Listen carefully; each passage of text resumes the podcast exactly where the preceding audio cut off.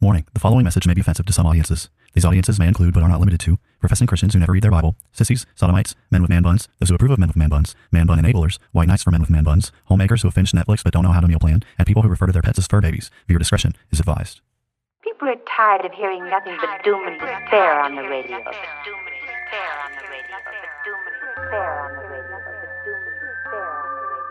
The message of Christianity is that salvation is found in Christ alone, and any who reject Christ therefore forfeit any hope of salvation, any hope of heaven. The issue is that humanity is in sin, and the wrath of Almighty God is hanging over our heads. They will hear his words, they will not act upon them, and when the floods of divine judgment, when the fires of wrath come, they will be consumed and they will perish. God wrapped himself in flesh, condescended, and became a man, died on the cross for sin, was resurrected on the third day, has ascended to the right hand of the Father, where he sits now to make intercession for us. Jesus is saying there is a group of people who will hear his words, they will act upon them, and when the floods of divine judgment come in that final day, their house will stand. Welcome to Bible Bashed, where we aim to equip the saints for the works of ministry by answering the questions you're not allowed to ask. Listen and enjoy this installment of Iron Sharpening Iron as Pastor Tim answers your sincere questions. Here's Pastor Tim. On this episode of Iron Sharpening Iron, we're going to be answering the question Are gays worse sinners than normal people?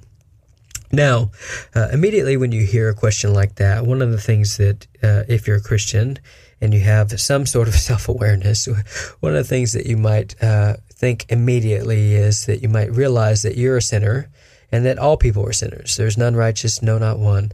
Uh, we've all turned uh, aside.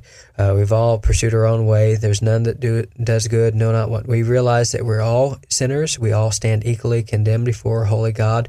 We understand that just one sin will separate us from uh, from God. Uh, that uh, if we're guilty of one sin, that we, in some sense, have rejected the whole law of God, God's standards of perfection. None of us meet that standard. We all stand equally condemned. Uh, we realize that also, you know, related to the topic matter, are gays worse sinners than normal people? We realize that there will be many individuals who are attracted to members of the opposite sex who will end up in hell. And we also understand that there will be many people who uh, have deviant sexual temptations who will also end up in hell.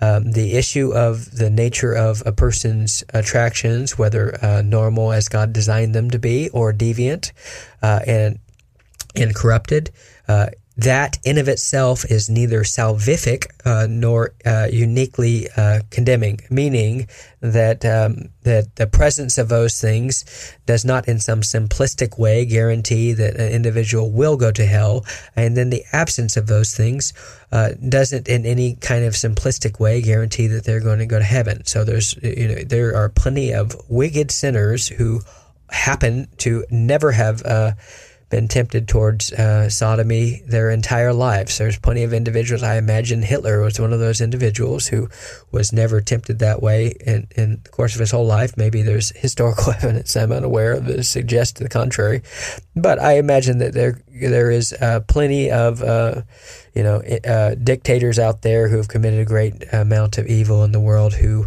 uh, will uh, no doubt end up in hell uh, and there is no salvation through a normal sexual orientation. Uh, to use the obnoxious language that our society is uh, intent upon using. So, uh, when you think about it that way, all of us stand equally condemned before God. We all enter into the world uh, with the inherited guilt of our, our father Adam. Uh, there's nothing we can do about it. We all stand condemned. Uh, in some sense, we all uh, uh, we all obviously fall short of God's standard of perfection. We all are desperately need of a Savior. Yes, and amen to all that. Now, the question though remains: Are gays worse sin- sinners than normal people? And that kind of person that I just said, who acknowledges all those things, might hear that kind of question uh, to be the kind of question that uh, the only person who would answer yes to would be someone like Steven Anderson or the Westboro Baptist uh, individuals who, who really do seem to revel in their hatred towards uh, individuals who um, commit sins that they would never dare to commit. And they do really, they really do seem to be the sorts of people who say, "Thank God I am not like these vile sinners," uh, in their pride and their hypocr- hypocrisy and everything else. At the same time, however, one of the things to realize is that the Bible is not the kind of book that engages in sin leveling both on a human level and also uh, from the divine perspective, there are sins that are clearly worse than other sins. And what I mean by that is that there are any number of sins that an individual can commit. Uh, you know, a lack of gratitude, a lack of thanklessness, uh, pride, um, you know, arrogance, uh, boasting, uh, covetousness, uh, you know, even lust. Um, an individual can c- commit any number of sins that are, are heinous and disgusting before the eyes of God. And at the same time, God did not command the death penalty for every sin that, that happens to exist. So just take a uh, let's change the subject to murder, for instance, and try to uh, respond to this question as it relates to that.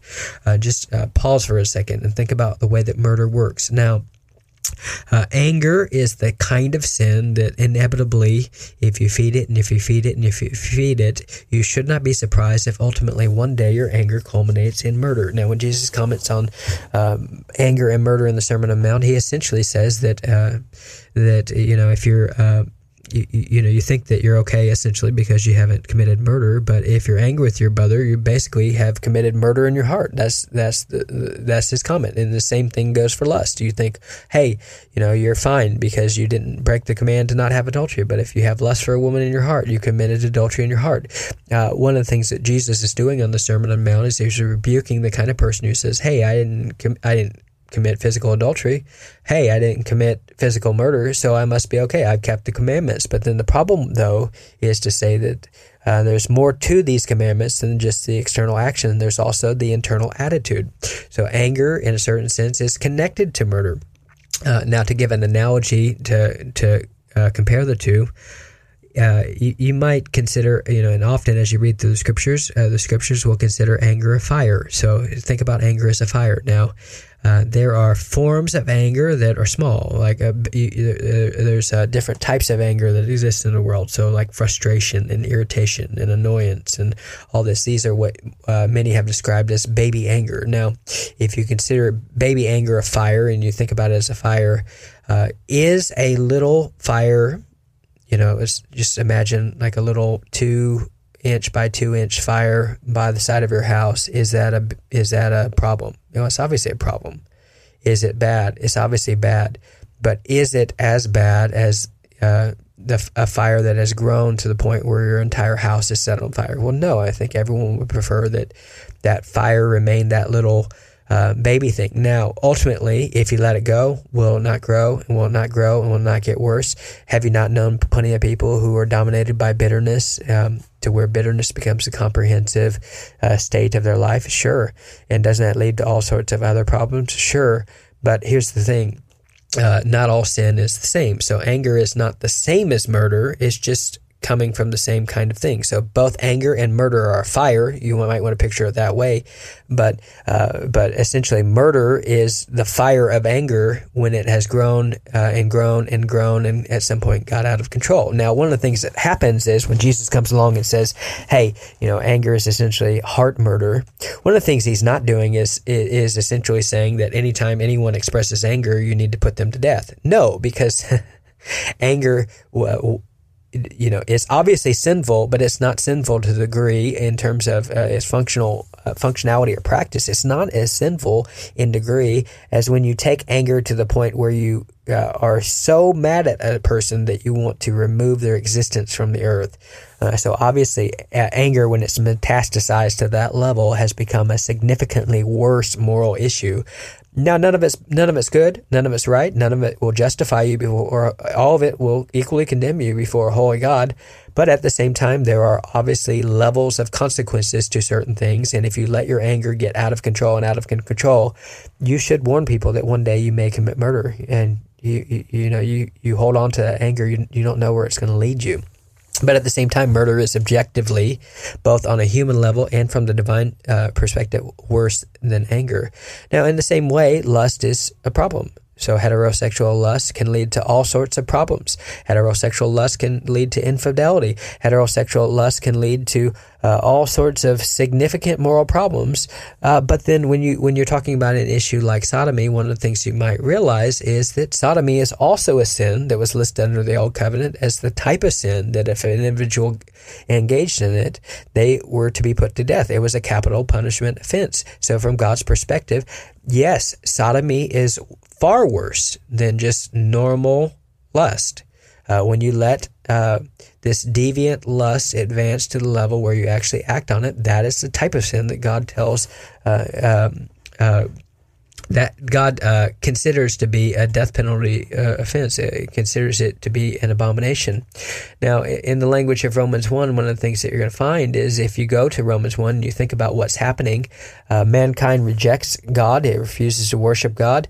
It refuses to glorify God, uh, God as God or give thanks, uh, rejects the knowledge of God found in nature, uh, and professing to be wise becomes fools. And one of the things that realize in verse Romans 1.18, God says this, For the wrath of God is revealed from heaven against all ungodly ungodliness and unrighteousness of men who by their unrighteousness suppress the truth. So here's the thing. Uh, verse 21 For although they knew God, they did not honor him or give thanks, but became futile in their thinking. Uh, and foolish, their foolish hearts were darkened. Verse uh, 24, therefore God gave them up to the lust of their hearts, to impurity, to the dishonoring of their bodies among themselves, because they exchanged the truth about God for a lie and worshiped and served the creature rather than the Creator who is blessed forever. Amen. For this reason, God gave them up to dishonorable passions. For their women exchanged natural relations for those that are contrary to nature. And men likewise gave up natural relations with women and were consumed with passion for one another, men committing shameless acts with men and receiving in themselves the due penalty for their error. Uh, one of the things to realize is that when individuals are given over to sodomy, this is a particularly advanced form of uh, of the rejection of the knowledge of God. It is a sign itself of judgment against uh, of God's judgment against the society, uh, and it's obviously a sign of God's judgment against the society because there is nothing that stands against uh, more against God's fundamental purposes for human beings in this world than the idea of same sex relations. One of the first commands that God has given to the human race is uh, the command to be fruitful and multiply. And in uh, same sex relationships, if you want to call them that, are relationships which fundamentally stand at total odds with all of God's purposes. And whenever you reject God's purposes in such a comprehensive way, one of the things to realize is that there are there are entailments and there are consequences to that sort of thing. And so, uh, one of the things that we can't do as Christians is is to simply pretend as if all sin is equally uh, heinous in the eyes of God and all sin is uh, equally as bad. Uh, it would be far better for a society. Let me say something that's outrageous. It'd be far better for a society to uh, to uh, be filled with normal lust than it would be for a society to be filled with uh, same sex lust.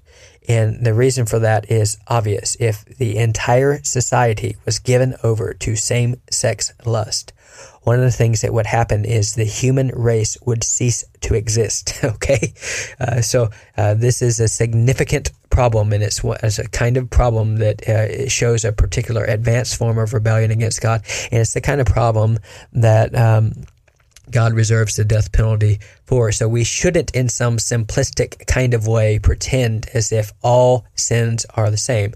Now, obviously, there's a kind of person who basically pats himself on the back with that kind of knowledge and say, "Hey, well, you know, thank God I'm not like these, you know, homosexuals who with uh, their filthy attractions and, and individuals like that may be Steven Anderson and uh, Westboro Baptist.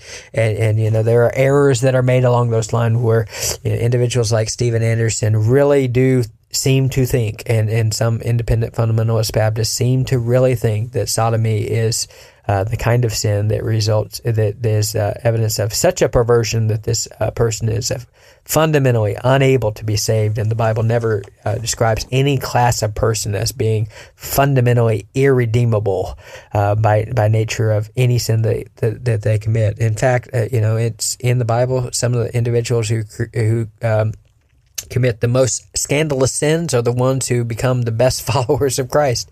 And so uh, part of that is because the one who's been forgiven much loves much. And, and the worst sins that functionally sometimes people commit in this life, the more it reminds them of grace and the more they're devoted to turning from those things with the whole heart instead of being like the older brother who can't see their own sin. And so there's that. There's always an offer of salvation given to anyone who uh, will repent of their sins and believe the good news and put their faith in Christ. Uh, this is true for uh, individuals with normal sexual attractions, and this is true for individuals who are tempted towards deviant forms of sexual immorality.